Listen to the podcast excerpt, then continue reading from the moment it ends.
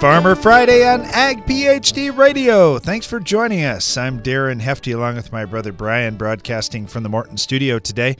On Farmer Fridays, we take your calls and questions all throughout the show at 844 44 Ag PhD or by email radio at agphd.com.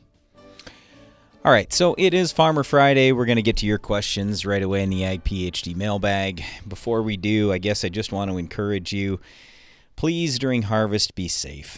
I over the last few weeks I've been driving around a lot and seeing farmers in a number of different states.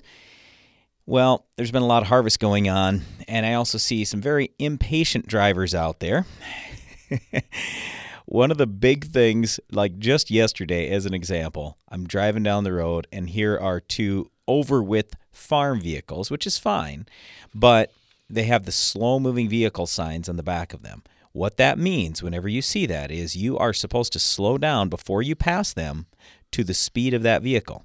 You can't just whiz past them like you can a car that you're going to pass. When they have that slow moving vehicle sign on the back, you have to slow down to that speed. So if they're going 15 miles an hour, guess what? You got to pull up to them, slow down to 15, then you can proceed around them. And that's the way that they maintain safety around all these slow moving vehicles. So, anyway, just a little tip that I thought I'd throw out there because I see a lot of cars not even coming close to slowing down to the speed of that vehicle before they go around, and that is unbelievably dangerous. All right, let's get to the Ag PhD mailbag. It's now mailbag time with Brian and Darren. All right, Brian, get uh, get some sam- Let's start off the day with some numbers here in a spreadsheet. Um, so this one comes in from Petey. He said, "Thanks, guys, for answering the the previous questions that I've sent in. I want to grow the best quality and best cold germ seed or sweet corn production, and I'm producing sweet corn seed." Uh, just curious what you would see on these samples. These are all uh, ground uh, gravity fill irrigation, uh, rented fields, by the way. Uh, just just wondering what you what you see on there. What are some things I should do? Okay, so I'm looking on here to see if oh there it is. Cation exchange capacity. So we've got a wide range here, 18 all the way to 34. So we'd consider that medium to uh, on the 18 side to really heavy ground when you start talking 34 CEC.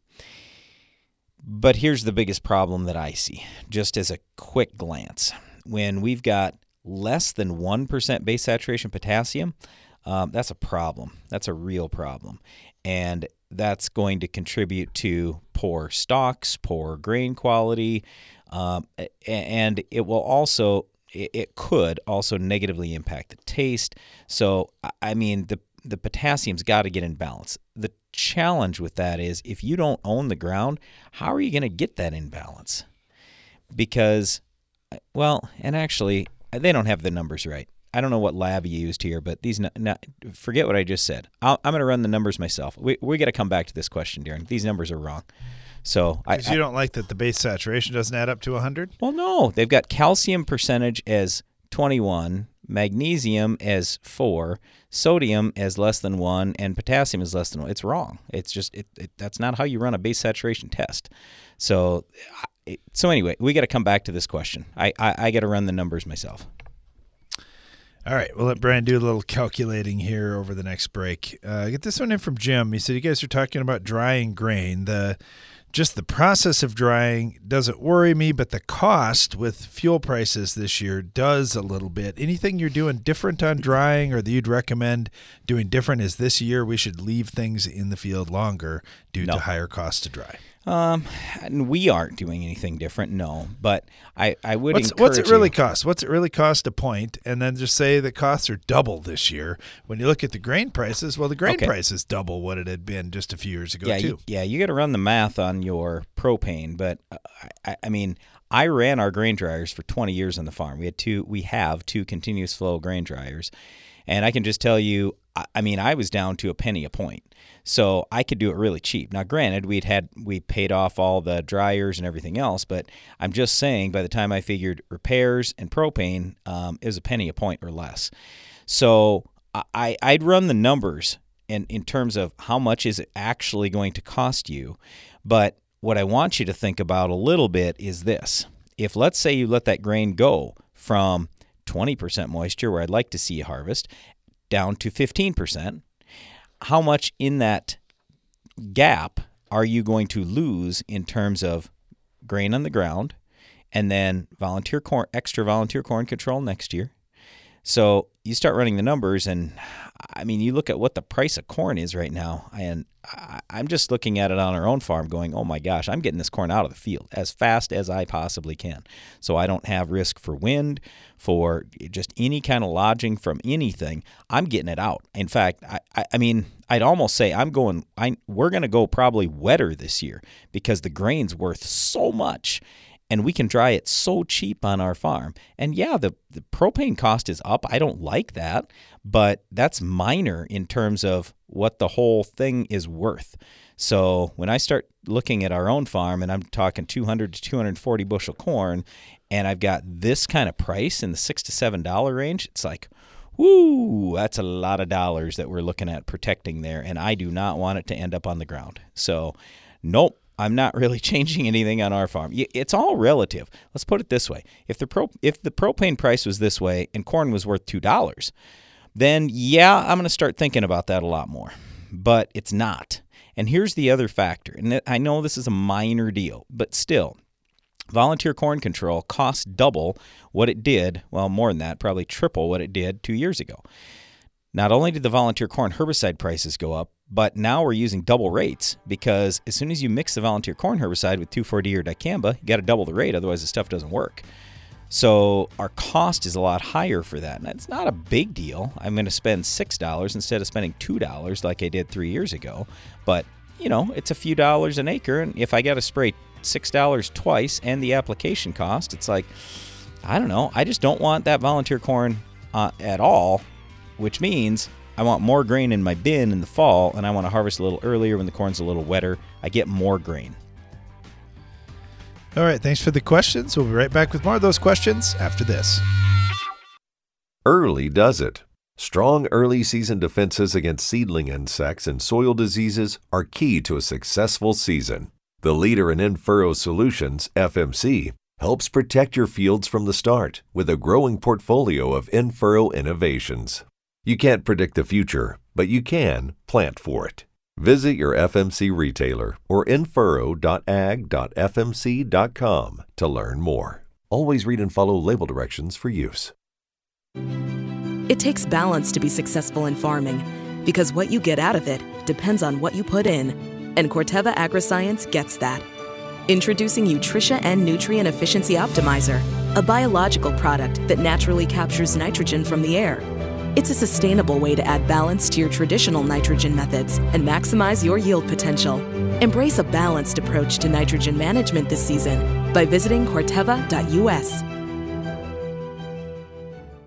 When it comes to mites in your field, you can't afford a solution that might work. That's why there's Zeal Pro Miticide from Valent USA. With next level knockdown and long residual control, you can be sure to handle spider mites at all stages of life with complete certainty. With efficient translaminar activity, apply by ground or air, and confidently attack mites where they are. Make ZealPro the definitive answer to your mite problem. Visit valent.com slash ZealPro to learn more. Always read and follow label instructions. It's planting season. Race against the clock season mistakes can't happen season. And no one helps you face it all like John Deere. Putting technology in your hands that gets you in and out of the field faster, that makes your spacing and depth more accurate, and that gives you the confidence that this season will be your best season. See what you have to gain at johndeere.com slash gain ground.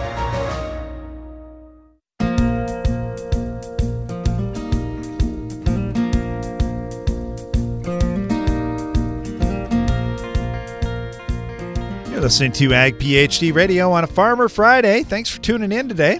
We'd like you to call in as well if you've got an agronomic question or you want to just talk about what's on your farm. Our phone lines are open at 844 44 Ag PhD. We got our friend on right now, Tony Wendler with Farm MFG.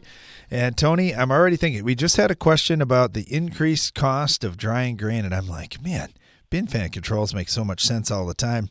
I think this year it's got to be even a bigger deal.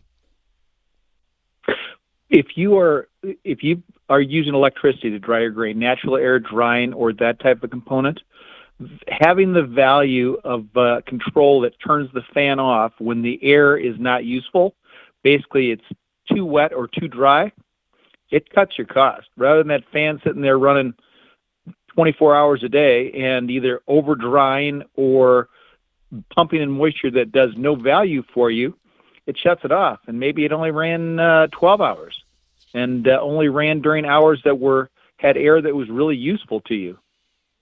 So it's uh, I always like seeing it. You know, right now it's it's uh, I haven't looked at the humidity, but it's uh, sprinkling here. I'm guessing the humidity's jumped up.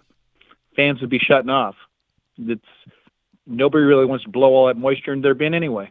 Exactly. And if you're out in the field and you're like, man, I want to try and get this last round in, or I want to try and get my trucks covered so the grain doesn't get wet, the last thing you're thinking is, I have to hurry and get back to to my farm place so I can turn those bin fans off. That's why automatic controls are so nice. Exactly. Now that that just sums it up perfectly. So uh, that's that's the real value. And uh, the other the other thing that you and I have talked about multiple times is the uh, when the air is too dry, turn it off then, so you can maintain the water in that bin, whether it's corn or beans or whatever it is. And uh, the quick math: you knock three points of moisture out of twenty thousand bushels of grain. That's a semi load of grain you couldn't sell. And hey, that adds up. Yeah, yeah, it sure does. There, there's no doubt about it. And that's that's the hardest one is turning things off when it's too dry. And a lot of folks say, "Man, I, I don't understand all these things about where it's going to be too dry, where it's going to be too wet, and those types of things." And that's what's awesome about this. You can set parameters up and and just have controls automatically deal with this. Now, when we think about soybeans, I think about that one a lot. How about on corn? How how well do these types of control systems work on corn? The, the the thing that I really look at on corn is one is you can use it for natural air drying, and that's really the way I developed it. But the the money on corn to me is if you've got a hundred thousand bushel bin of corn out there, and a lot of guys have these big bins, and use whatever math you want, but hundred thousand the math works out good for the conversation. The bottom twenty percent is usually two, three, four points light on moisture because guys will turn their fans on and just let them run for two months. So when that dry air goes in, it strips the bottom grain of its extra moisture and will dry it as low as it can for whatever air you blew in. With um, with a fan control, we can protect that bottom 20%. And uh, that bottom 20%, 100,000 bushel bin is uh, 20,000 bushels, three points of moisture, is a semi load. It's uh, 54,000 pounds of water you've evaporated and pushed out the top of your bin. So wow. at six bucks a bushel or whatever math you're going to use, uh, one bin pays for three controllers. Yeah, it doesn't in one year. It doesn't take doesn't take very long. It's it's an important thing to look at and and again, here's where our dad would always tell us, "Hey, you guys are working hard. You're making money with your backs right now and that's good, but you also got to make money with the pencil and uh, pay attention to what's going on here with the numbers on the farm because it adds up really quick. Hey, Tony, thank you so much. Really appreciate having you on. And uh, again, uh, we get a lot of requests about, hey, uh, have Tony on. I want him to talk about the, the bin fan controls, want to have him talk about some of these things. Uh, you can find more information from Tony and you can, can find his contact info to, to give him a call as well. FarmShopMFG.com. So over to Wisconsin, we've got Troy on with us right now. How you doing, Troy? Good. How are you guys? You know, we are doing well. We're doing well. We started silage harvest this week here. What's happening over in Wisconsin? You guys chopping silage over there too? Yeah, we fired up the silage program yesterday, and that's currently what I'm doing now. Is I'm in a push tractor, and and uh, we got probably five to seven thousand tons under our belt already. Oh so, wow, awesome, awesome. So what do you what do you target? What kind of moisture percentage do you guys shoot for? Well, actually, some of the corn that we're in now is a touch on the green side, um, but we've got a good stretch of weather. We chippered some uh, middle of last week, and it was uh, low 70s on the chipper. and then we had a couple of really good drying days. Uh, the first few loads burned down about 69% through the chopper. So we've got the weather, we've got the manpower, we've got corn that's about as close to good as we can get. So we're we're going. You bet. So Absolutely. What uh, now? What do you guys shoot for for tonnage per acre? Does it vary by the productivity of the ground? Where you say, yeah, some ground I'm shooting for more than others, but what what would be kind of an average and maybe your high and low? So this year, actually, for what we're in right now, the yield is very, very well. I mean, it's it's tremendous. Um, there's probably going to be pretty close to a 30 ton average here Wow. uh, with what we're in right now. Um, it, it, it's it's surprising what's out here. That is, that is However, fun. you don't have to go very far from here, and the yield is 19 and a half. Um, there's a couple of people I know that are down in southeast Wisconsin, and they're they're struggling for 20 ton. So it it varies a lot depending on what you've got for ground, what your fertility management is, what you got for rainfall this summer, and yeah, a lot of variables. So as, as you're rolling, how low do the guys normally chop? How much do they leave out in the field? Do you have rocks you have to watch for, or can they run it fairly low without much worry? Uh, where we're at, there's not too much worry. Um, most of the guys shoot for eight, ten, maybe twelve inches of stubble. Uh, some guys like to leave a little more than that, but I know people that have made the argument, "Hey, I paid to grow all that corn, so I'm going to take as much as I can get." You know, so it it, it there again it varies depending on the operator. So Everybody's got got different objectives, and then for us, we we're seeding some cover crop after it, and that's something relatively new on our farm. But uh, how about over in Wisconsin, where guys have done this for a long time? Are there is there still enough time for a cover crop, or, or what do guys do for management? Absolutely. There is plenty of time. Um, a lot of winter rye will get seeded after this corn silage comes off. Uh, for instance, the, the farm that I'm on right now, uh, his management practice does not include any alfalfa for the dairy cows. So he double crops a lot of rye with another summer forage. So the, the rye is a big part of his uh, his program. And if you can get the rye in and established earlier, you've got a better chance of it overwintering and maybe even feed it a little bit in the fall. And uh, then it gives you something nice that if you are going to tear it up next spring and go back to corn, you've got a really nice uh, field to pump manure on. Not marking everything up with mud and get on it a little bit earlier, and it's a lot more forgiving. So yeah, the, the cover is a huge deal.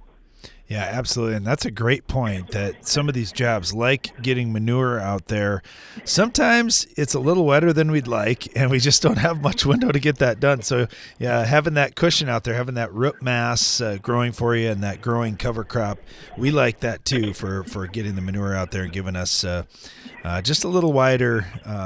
Window of, of forgiveness. Well, Troy, uh, I know you're super busy. Stay safe as you're as you're rolling here along with silage, and thanks for the chat today. We really appreciate it. Sounds good. Thank you, guys. Yeah, a lot of different moving parts in a silage chopping operation. Uh, so yeah, gotta gotta be gotta be on top of things and stay safe with that. Uh, it is fun though. I, I sure love getting after harvest here. I love the opportunity to get that cover crop out this fall too. Or we'll be doing that on our farm shortly. Caught a little bit of rain here today, which is kind of unusual, but we'll be back to normal next week and get rolling. It's Farmer Friday on Ag PhD Radio. Stay tuned. We'll be right back.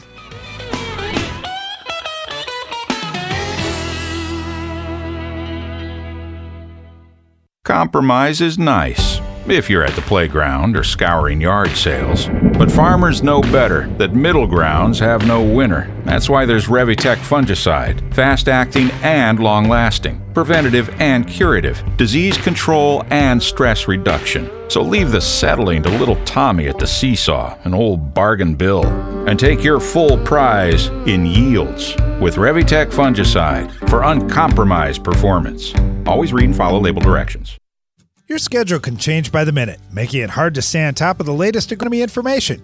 But at Ag PhD, we have some good news for you. If you miss an episode of Ag PhD TV or radio, you can catch up at agphd.com. With years of valuable content and the latest episodes available to stream for free, you can continue building your agronomic knowledge on any schedule. While you're there, don't forget to check for upcoming Ag PhD events and workshops.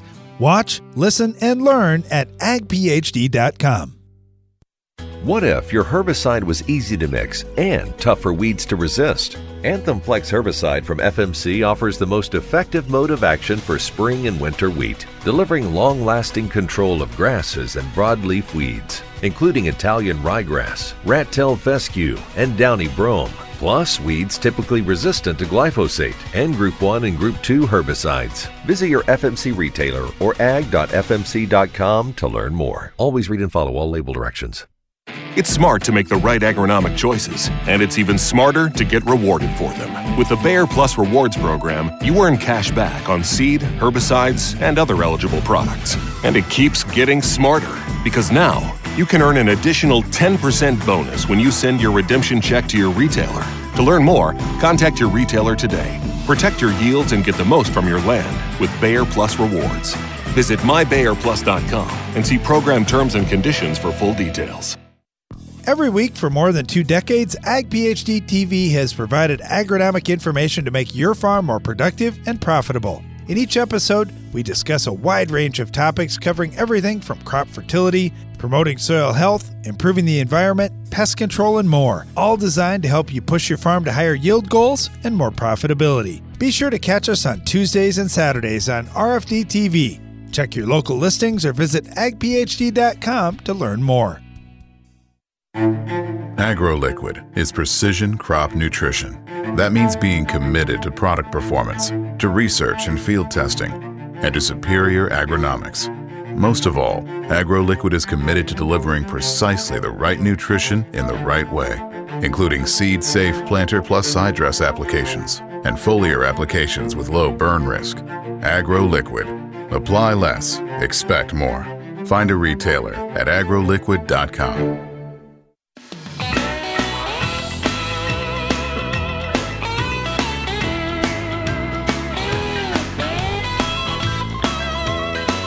Welcome back. You're listening to Ag PhD Radio on a Farmer Friday here in the Morton studio. Our phone lines are open at 844 44 Ag PhD, which makes it really fun because you never know what the next question will be. Uh, this one's coming in from Chuck up in Michigan. Chuck, how you doing? I'm doing great. How about yourself?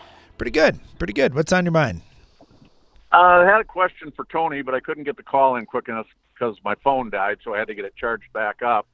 But uh, besides farming, I uh, work for commercial grain elevators, and we have the automatic controllers on. But one of the issues we've seen here in Michigan, where because of the lakes, our temperatures and humidity flux fluctuate so much, we were turning our fans on and off maybe 10 times a day, 300 times a month, and we were seeing where we were getting charged higher electrical bills because of the inrush when those fans are turning on instead of like we could see on a 50 horsepower fan, our running amps were around 50 amps, but when they were turning on, they could go up to 450 amps. Yeah.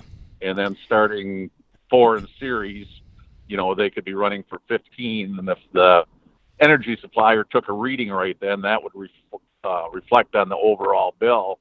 And we were just paying way too high of electrical bill. So we had to actually turn our automatics off to try to control that. Yeah, when when we're you had any experience in that? Well, no, because usually we're just talking farm stuff, and it's only just a few Yeah. fans that we've got for bins, and and so and also I'm sure there are different companies that handle this different ways. We have not seen that here in South Dakota, at least no one that I have talked to, um, or the people we deal with in Minnesota or Iowa or Nebraska. So anybody else that's having this issue, if you're listening now, call us and let us know. Uh, but yeah, I can certainly see that when you start talking great big commercial stuff, uh, that would be a little bit different deal. Yep. But you know and, the foot. you know, with it being oh, commercial, you can see it easier, but they would have the same effect because you're going to have the same inrush starting motors, only Yep. just less Yes. farm. Yep. Yep. Yep. no, I can totally see that, and it just depends on when you hit that threshold for when they're going to charge you a whole bunch more money and when when they're not. But Right. Yeah, s- go ahead. what we did is we turned off the humidity control. Yeah.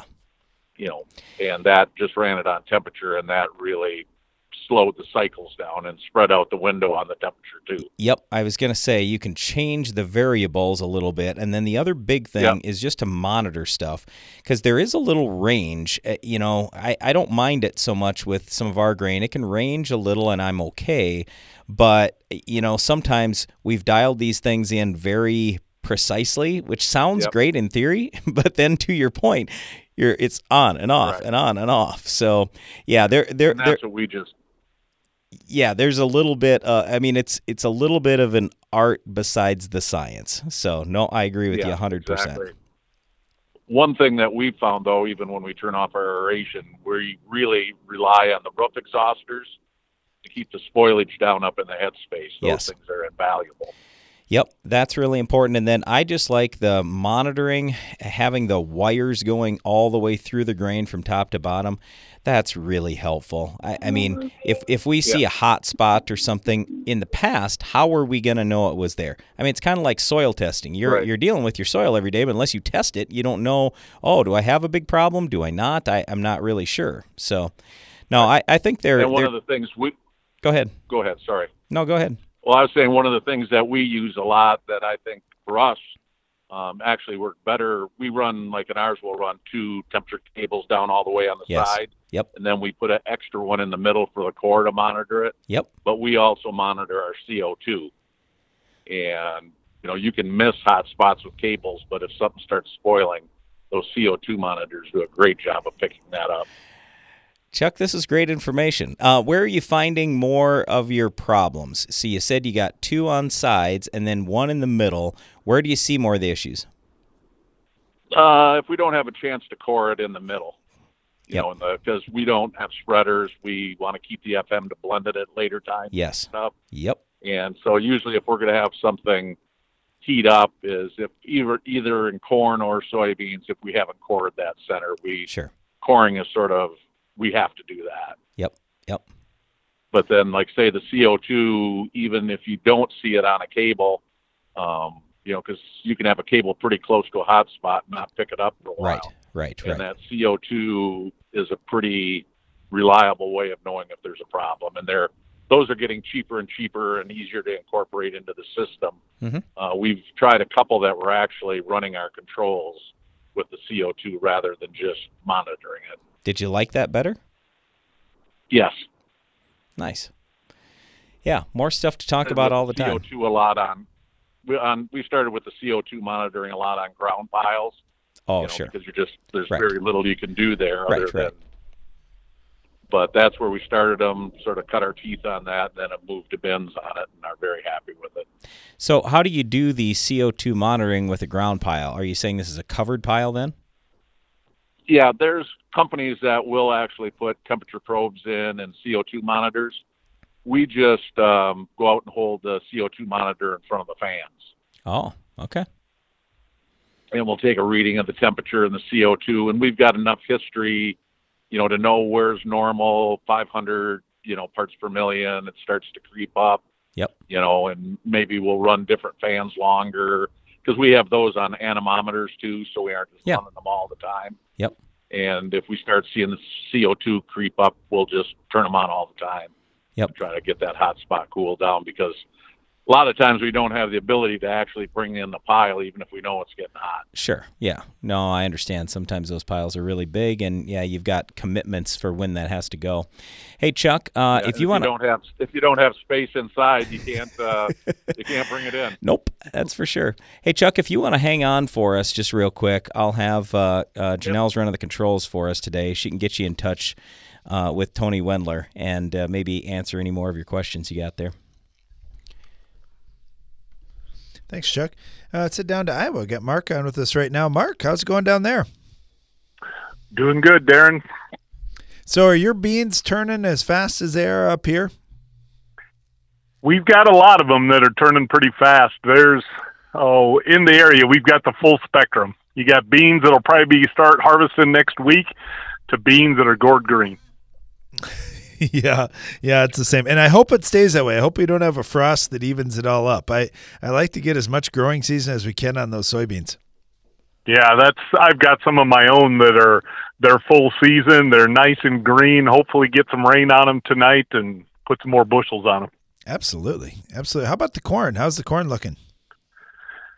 Same way. We've got corn all over the spectrum. We got corn that's just dent, starting to dent to corn that's out coming out of the field at twenty four five percent right now. Oh my goodness! Yeah, you do have some. Is that just early maturing stuff or super early Yeah. planted?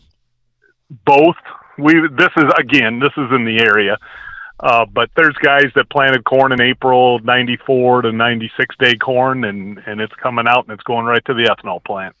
Wow, just trying to catch that early premium. Yeah, yeah. They posted a bid.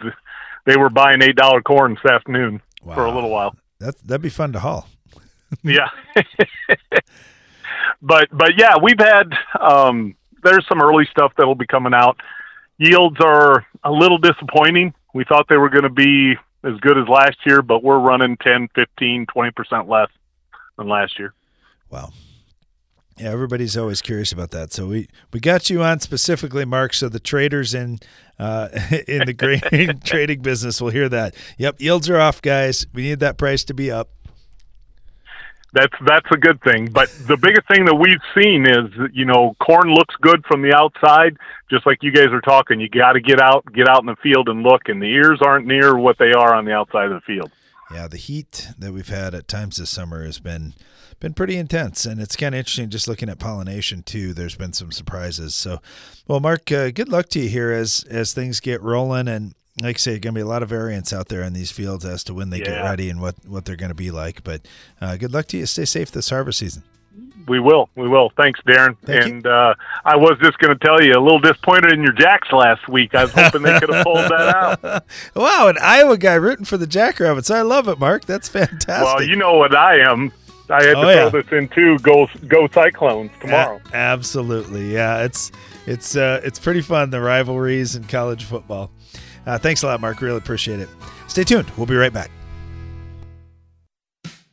Growing up on the farm, I woke up as early as mom and dad. I put as many hours on the tractor, changed as many teeth on the tiller as my brothers. It doesn't matter if you're young or old, man or woman. When there's work to be done, you put your boots on and you do it. I do that on my farm and in my job at Case IH. My name is Kelsey, I'm a farmer, and I work for Case IH. Case IH, built by farmers. Don't turn your fertilizer application plan into a guessing game. Understand exactly how much fertility you need to reach your yield goals with the Ag PhD Fertilizer Removal app. Simply enter your crop and your yield goal, and the Ag PhD Fertilizer Removal app calculates the amount of nutrition needed to keep your crop healthy and working for you. Quit playing guessing games with your fertility needs. Download the Ag PhD Fertilizer Removal app today. Available on the Apple App Store and in Google Play. The value of your farm building is in its ability to protect what's stored inside. That's why Morton Buildings ensures that every machine storage and insulated workshop we build will provide superior strength and durability. As a 100% employee owned company, we're all committed to being the industry leader with a focus on innovation, service, quality, and most importantly, customer satisfaction. To get started on your next project, please visit mortonbuildings.com.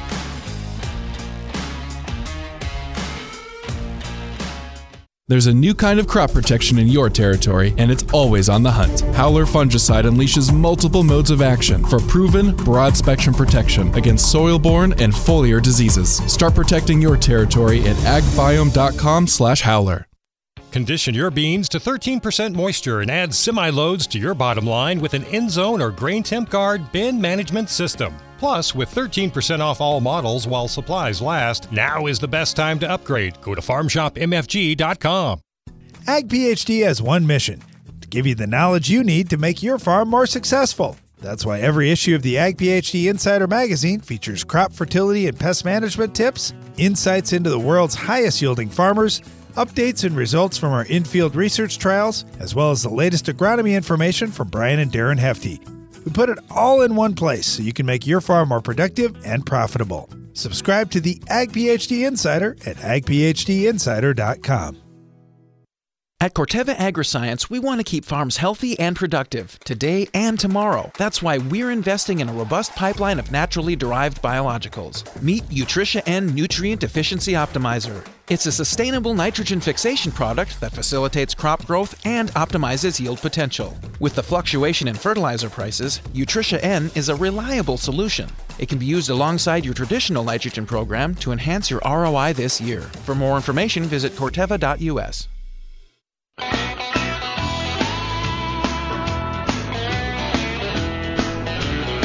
Farmer Friday and Ag PhD Radio, and our phone lines are open here in the Morton studio at 844 44 Ag PhD. Let's head over to Minnesota. Got Brennan on with us right now. How's it going, Brennan? Oh, good. How are you guys doing today? You know, we're uh, cutting some silage, so that's a good thing. I love seeing these crops disappear. We start working on next year already. Oh, that's got that right. I was looking work, looking on some fertilizer and lime stuff for for this fall, so preparing for next year in that way. I was doing that this morning. So yeah. Hey, can you find can you ends. find everything? Can you get pricing? Can you get supplies? What's that like? Um, uh, we started, or at least on the nitrogen side, probably back in May, June, looking for stuff, or at least you know, saying, hey, if, if this many tons come available at this certain price, you know, put our name on it.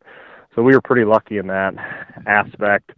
But uh, anhydrous was probably the biggest challenge we had finding. Um, eventually got our hands on some. Don't do a lot of it, but uh, we eventually did get our hands on stuff. So some stuff. But yeah, it's a different world when uh, you can't just call up your local guy and just say, "Yeah, I want this," and they give you a price, and you go on your merry way. You gotta you gotta plan ahead these days, and yeah, it's kind of kind of frustrating. Yeah, it's a lot more work. There's no doubt about that. How how far off is harvest in your area? Um, well, I would say the beans started turning, oh, probably a week ago, maybe maybe ten days ago now, and and Grandpa always said that uh, you know you're a month off once they start once they start turning. So I don't know. You probably we won't start cutting beans till September, that last week of September, first week of October, kind of time frame. So right on schedule. It doesn't. I always joke. It, it doesn't seem like it doesn't matter when you plant beans. You're always starting like the 26th, 27th of of uh, uh, September. So uh, that's that's usually the day that I tell my wife to, you know, count on me being late. Yeah, don't And, don't know, don't schedule hours. anything else on your on your Yes. plate. Ye- yes, yes. But it's it's just crazy too with these beans, the, how fast they can go from too wet to too Mhm. dry, and we've been talking about that a little bit on the show today. So you're right, you gotta gotta be ready when they're ready to go, no doubt about that. Uh, how about on the Well, corn? What do you what do you think on corn yields this year? Um, I'm pretty optimistic on corn yields. Um, we have had incredible we had incredible stands this spring.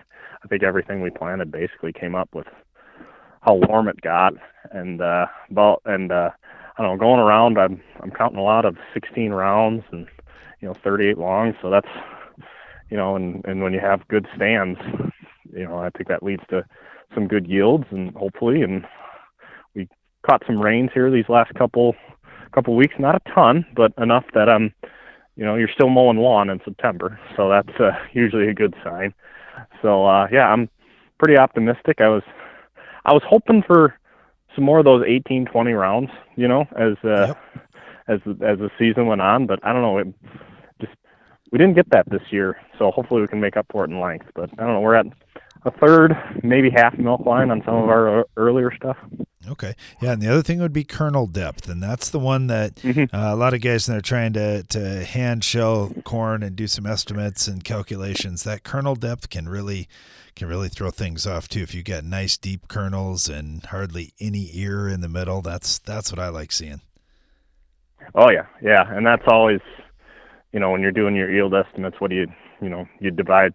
There's that formula you divide by eighty thousand or ninety thousand. Well, that's sometimes that's the difference between 250 bushel corn and 210 bushel corn. So, and you know, we're we run kind of tight on storage on our farm, and uh, so it's always kind of a there's a lot of nervousness actually that comes with, you know. Yes. How how much with, is going to uh, have to call the town? Yes, exactly, exactly. So yeah, usually, you know, uh, usually my brother tells me, "Oh, we only got room for 227 bushel corn this year. Is it going to be over that or under that?" It's like, well, I hope over, but it also creates a little more work. Yeah, we sure got does. if we're over that. But uh, that's that's a good problem to have. Yeah, absolutely, absolutely. Well, Brandon, good luck to you guys. Uh, hopefully, uh, hopefully things turn out fantastic for you this fall. All right, thanks, guys. You bet. Let's head over to northern South Dakota. Got Travis on with us right now. How's it going, Travis? Oh, it's going pretty good. How are you guys today? Not too bad. Not too bad. We're we're cutting silage down here, and the beans are turning fast. How about how about up where you're at? Oh, we're we're uh, we're watching the guys cut silage here. Not right where we are, but once you get you know to the east of us towards Lake Langford, they were starting to cut uh, silage here the last couple of days, and uh, it's getting closer out here. I know a few guys are getting that itch and waiting for the custom guys to come in, and, and our soybeans are turning uh, yellow here in the last I don't know week or so, and that that countdown until harvest is beginning. Yes, so that means getting all the equipment ready gets to be. Uh, uh, oh man, we got to go. We got to go. Are you able to find all the parts? You guys all set, or are you still looking for some stuff? Well, so far we have a few parts left over that were hard to get from last year that we didn't have to use, like cutter bars and belts and a few different things. Our combine is currently in the shop in uh, Aberdeen, going, you know, getting a go through and see what's wrong and what's not, and haven't heard anything that they haven't uh, been able to get anything, but uh, it hasn't been in there very long. So hopefully we don't run into that that as an issue this year. So we've, been having that on everything else, so hopefully we don't have it on our combine. So. Yeah, yeah, no kidding, no kidding. Well, it's always good to have a few extra parts around too. So that's good to hear. You already got some stuff on hand, so you're you're at least uh, a long ways down the road on that one. How about after harvest then? Do you guys do tillage where you're at? Do you do fertilizer in the fall? What what else do you have to get done this fall? You know, we're we particularly don't do uh, fall tillage. Um, on a normal year, this year uh, we're doing more summer tillage just because on about half our acres we had so much PP ground last year from this spring that our acres are, you know, normally what we combine are are way down by I don't know eighty percent or so. So we have a lot of PP ground that we're uh, working some of it. Uh, we mowed a lot of it and then and burned that down, and we're going to use that as our our cover for erosion and and see which work, work what works best for us. Um, we'll be we we on our PP or PP ground here. Uh, we spread a little bit of lime and we're incorporating that in and and trying we're getting stuff done normally you do after harvest done right now which yeah is it's a good thing it's just you know you're going you know all out right now too and trying to get everything done and um we'll um I don't know we're kind of we're we're debating on if we're going to strip till anything this fall. Um you of, we don't usually anyways but we thought we're going to try some. It wouldn't be any nitrogen or anything like that but uh be more like uh I don't know calcium or gypsum or something like that just to just to try it and see how well it works and if we get any response in the plants next year or or if we were better off just doing it all in the spring so Yeah, I know some of our listeners are probably thinking, wait, they're too wet this spring? Oh my goodness. There is such variability across our state that uh, is is it mostly dried up? I mean, is everything looking pretty good now? Yeah, we're we, we've been able to get through all of the potholes um, that were wet, and when I mean wet, I mean you could do the backstroke across most of it, uh, and that was on eighty percent of our ground. I mean, it, it was a very wet. And we we mudded it in would have been easy. This this would have been it was way worse than that. And everything else seems to be drying up. It's still soft in a few places, but you know, big enough tires and you know enough speed, you can get through about anything. So. Yeah, it's it's been a been an interesting year for sure. Well, glad to hear uh, uh, the harvest prep is well underway, and and uh, good luck to you guys. Hopefully next year you get to plant every single acre. Yeah, I'm really hoping so. Uh, that'd be that's the ideal thing we we we shoot for every year. Absolutely. Well, thanks, Travis. Really appreciate having you on. Yep. Thank you. We got a question that came in uh, from Tanner, and Tanner said, "Hey guys, uh, really appreciated your field day. This is our first time coming this summer, so we, we really like that." I said, "My question's on planting depth for winter triticale. Uh, we're under irrigation. We we've been planting shallow, like only a half inch, to get the crop coming and stooling out before dormancy hits." In mid November. Just wondering, is there a disadvantage to planting shallow if we're confident that we can see some growth in that crop before dormancy. We'll talk about that shallow planting depth on winter triticale get to more of your calls and questions right after this. When it comes to your tillage equipment, stop compromising and start doing more in one pass. New from McFarlane Ag, the Incite 5200 with an independent blade configuration lets you get more done in less time. Ideal for rocky or sticky soil, the 5200 has two sets of independently mounted blades adjustable up to 12 degrees, a unique chopping reel, and five different finishing attachments, giving you the perfect seedbed. Learn more about the Incite 5200 by visiting McFarlaneAg.com today. Your schedule can change by the minute, making it hard to stay on top of the latest agronomy information. But at Ag PhD, we have some good news for you. If you miss an episode of Ag PhD TV or radio, you can catch up at agphd.com. With years of valuable content and the latest episodes available to stream for free, you can continue building your agronomic knowledge on any schedule. While you're there, don't forget to check for upcoming Ag PhD events and workshops. Watch, listen, and learn at agphd.com. Get more durability for less downtime with Soil Warrior strip tillage from Environmental Tillage Systems. Improve fertilizer efficiency and reduce passes and fuel usage. Now that's ROI. Learn more about ETS at soilwarrior.com. Get maximum spray drift control with Pentair Hypro Ultra Low Drift Max nozzles, the ideal nozzle for dicamba and 2,4-D applications, providing up to 95% drift reduction. Ensure you get the best coverage on hard-to-hit targets. Learn more at pentair.com/hypro. Do you have crop failures due to flooding, drought, or another event? You may need to consider a better burn down regimen. Adding just 2 ounces of Nufarm Panther SC to your tank mix not only provides faster results, it provides residual that lasts. You gain flexibility to keep your cropping options open. Ask your dealer for Panther SC and get Panther power in your tank. Every week for more than two decades, Ag PhD TV has provided agronomic information to make your farm more productive and profitable. In each episode, we discuss a wide range of topics covering everything from crop fertility, promoting soil health, improving the environment, pest control, and more, all designed to help you push your farm to higher yield goals and more profitability. Be sure to catch us on Tuesdays and Saturdays on RFD TV. Check your local listings or visit agphd.com to learn more. When it comes to mites in your field, you can't afford a solution that might work. That's why there's Zeal Pro Miticide from Valent USA. With next level knockdown and long residual control, you can be sure to handle spider mites at all stages of life with complete certainty. With efficient translaminar activity, apply by ground or air, and confidently attack mites where they are. Make Zeal Pro the definitive answer to your mite problem. Visit valent.com slash zealpro to learn more. Always read and follow label instructions.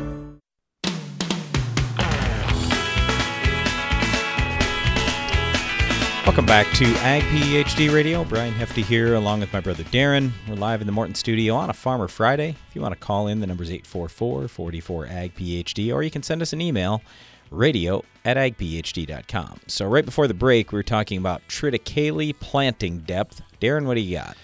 Well, uh, this came in from Chip, and he's just wondering about planting winter triticale a little shallow, like at a half an inch deep, to try to get it coming up a little bit quicker.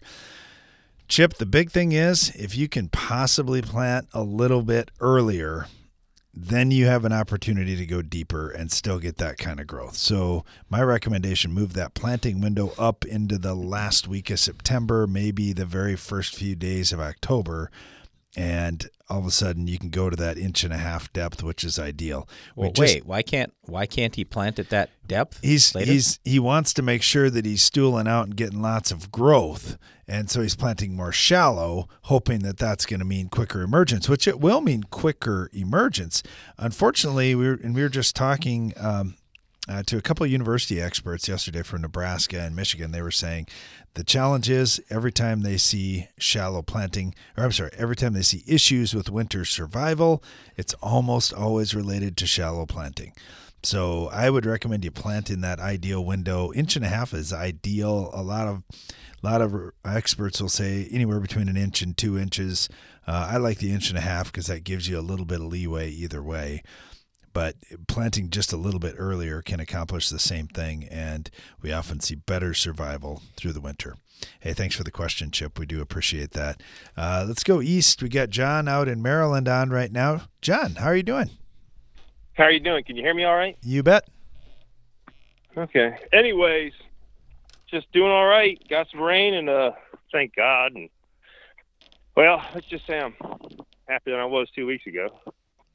Well, that's good. So, Yeah. uh, I I heard you wanted to talk a little about drought resistant crops. I assume that's where you're going with this whole thing, saying, well, we've been really dry, now we got some rain, but what do you do to make the crops more drought tolerant, or what are you after? Yeah, so I just you know, I mean, this is Farmer Friday and I love y'all's show and everything and I love listening Thanks. to y'all and Thanks. I know that you know, this is this is diverting a little bit away. This is kind of more of um plant physiology or whatever, but I just thought y'all might find it interesting that uh so I was looking at drought resistant cover crops and potentially a root in the ground and, and letting the root die down and all that. And I listen to y'all talk all the time about uh corn and how the corn and, and y'all's crops pull the dew in. And so I was walking out in the soybean fields and uh you know, my pants were covered in in uh in rain in, in, in dew, right? Yep, Early in the yep. morning. And I'm Oh, like, daggone, that's not getting down to the ground, but the plant is shading it out. Yep. And then, you know, I remember learning about uh the Y the the yield 360 Y drop Yep. and how um they put the nitrogen at the base of the corn plant, and the corn plant essentially acts as a funnel and funnels the moisture to the base. So those are two different ways of crops to, I guess, conserve moisture. One is more of a, a canopy shade tactic, and one is more of funneling moisture to the um, to the ground. And uh, and then you know I, I got hurry, I got talking to a friend of mine. He told me sorghum is is more drought tolerant than that. And I got looking at that, and that kind of has a canopy and um and a funnel, which I thought was interesting. But I started bouncing around and looking at at different ways that crops pull moisture in, and and I just found it interesting. I thought you guys might find it interesting. So I started looking in the desert for plants that you know are are drought resistant, and I found that there's these cactuses, and this is just interesting DNA that I think you guys would think is really cool.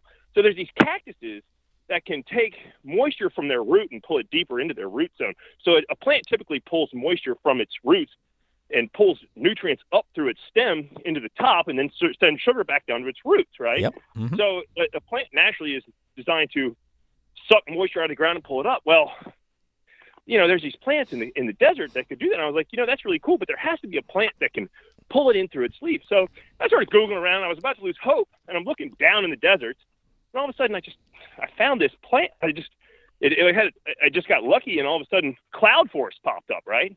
Mm-hmm. And apparently, there are places in the world that are, I guess, they're rainforests that are extremely high in the clouds, and so it's not quite a rainforest. It's called a cloud forest. The clouds come through there all the time, and there are plants in the cloud forest that can pull moisture through their leaves, send it down their shoot, put it into their root, and not only put it into their root, they can push it out of their root and in order to germinate their seeds, which I thought was pretty cool DNA. Very interesting. That, yeah, I thought you guys would think that was neat because I mean, you know, hey, that's how that's how uh, you know that's how things get done. Just looking around at different uh, DNA. So there's 77 plants that they've discovered so far that have the ability to pull moisture in through their leaves and send it down their stem rather than mechanically like a corn plant Yep. does. No, I just, I don't know. I just want to throw that at you guys. I thought you'd think it was cool because you guys are into this stuff like me. Yeah, interesting. Yeah, now maybe they'll uh, take some gene that uh, has allowed these plants to do that, and they'll incorporate that into corn or soybeans someday. That would be uh, that'd be neat. But anyway, John, al- always interesting talking to you. Always bring a little bit uh, something different to the table, so we appreciate that. Yeah, yeah, as always. And you know, I'm I'm glad to do that because uh, anything I can do to, to keep you guys strong and good helps me out because I learned so much from you guys. It's just it's it's it's fun. It's fun to to listen to you guys. Awesome. Well, hey, thanks a lot, John, and uh, we certainly hope you turn out great here this fall, and the crop crop is all good and everything. And uh, yeah, thanks a lot for calling in, and check back with us anytime. Cool. Thanks for thanks for uh, having me on. You bet. Thanks, John. Let's head down to Missouri. Ah, we started the Triticale talk. Now here we go. We got Tony on with us. How's it going, Tony? Doing well. All right, so understand you want to talk a little fall triticale. What you got? Uh, I was told by a local co-op that I wanted to burn down my last, last after I cut hay, burn down the stubble that was there, you know, whatever greens back up, and put in triticale, wheat, you know, rye, whatever. And she said there's a toxicity there where it's grass going to another farm of grass that it wouldn't grow. And I've never heard of that before. So I wanted to ask your opinions. Well, it's in, it's interesting when when we have plant allelopathy, which is basically toxins that plants put out to stop competition. Uh, understanding which plants are, are going to respond to that is important. Like, for example, uh, Callisto, which is one of the uh, mesotrione, which is one of the largest selling uh, molecules for broadleaf weed control, is actually developed from the callistemon tree and the allelopathic toxins it was putting out to keep weeds away. So it is a real thing that there is allelopathy out there. So you're coming out of hay. What kind of hay are you coming out of? Uh, fescue, uh, clovers, some uh, alfalfa, just a variety, good variety, all around mix and I just wanted to burn it down, put in something like that, and then take it off in the spring as a silage or haylage, and then go back to sorghum Sudan. I want to get tonnage per acre, not just a couple cuttings. I want tonnage. Sure, sure. So the question is coming out of this fescue, clover, alfalfa mix, will you be able to burn that down and come right back in and plant other grasses? Boy, I, I have not heard that you couldn't. I know if you've got alfalfa and you want to plant more alfalfa, that doesn't work. That there's a Yeah, there is an autotoxicity there. yep, yep, exactly. But here you're talking about a whole different species that you're going in there with. Um, I, I don't know. I guess I, I haven't had any experience of having a problem with that, but well, I I'd never heard of it either, so that's why I wanted your guys. Yeah, opinion. is this something you've I, done in the past? Well, I've spring put in oats, teff, different things in pasture to get it to perk up sooner. I tried to get uh, that uh, spray, you know, for the spring grass pastures, hayfields, and I couldn't even hardly find it this spring to spray on the fields to help perk it up sooner. You know, the rise up smart grass. Oh, sure, sure. And it just wasn't hardly available. So uh, through my dealer. Gotcha. Gotcha. They, they, basically didn't know what I was talking about. well, not everybody's on that that uh, bandwagon just yet, but it, it, it, was something up here. Now, now, granted, more guys have been doing that up here uh, further north. That's been a, a little bigger deal, but uh, it's not to say that it shouldn't have been available to the south as well. Yeah. So, just real quick to answer this question, there is allelopathic effect coming out of most winter crops. Uh, I mean, a lot of crops have some allelopathy. So going right back into it, that's that's also one of the reasons why we talk about eliminating the green bridge for a couple of weeks. I I know it varies depending on the variety that you're going to have, but I I'm not really sure exactly how long the allelopathy would last out of uh, after fescue or after triticale or something like that. So we'll do a little more research on that and we'll probably talk about that on the show next week. Hey, thanks a lot, Tony. Really appreciate the call. And thanks to everyone for listening today. We really appreciate it. Be sure to join us again each weekday for more Ag PhD Radio.